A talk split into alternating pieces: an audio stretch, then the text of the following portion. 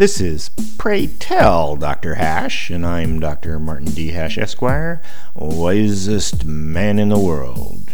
Because the competition just ain't that tough. And these are things I wish someone had told me.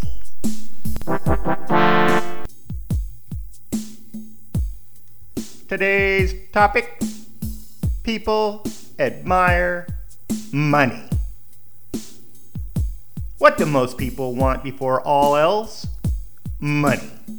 At least what money will bring, which is everything. Some pseudo intellectuals say money doesn't buy happiness, but it does. And it also provides a sense of superiority, especially for males who equate money with better sex.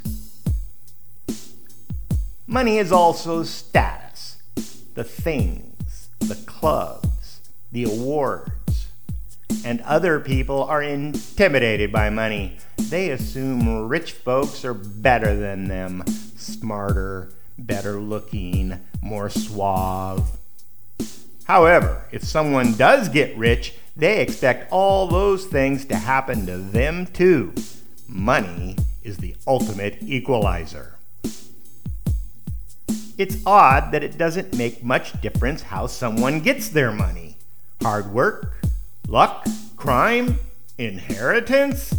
It still inspires admiration, probably because individuals believe that it could happen to them. Win the lottery, gold coins buried in the backyard. Uncle Eric dies and leaves you the estate. Las Vegas exists because of this belief, the naive optimism, the burning desire, the hope, which even overcomes the envy that shadows all other kinds of achievement and success.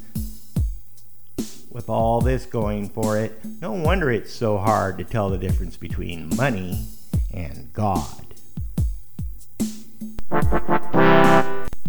For more, see my website at martinhash.com.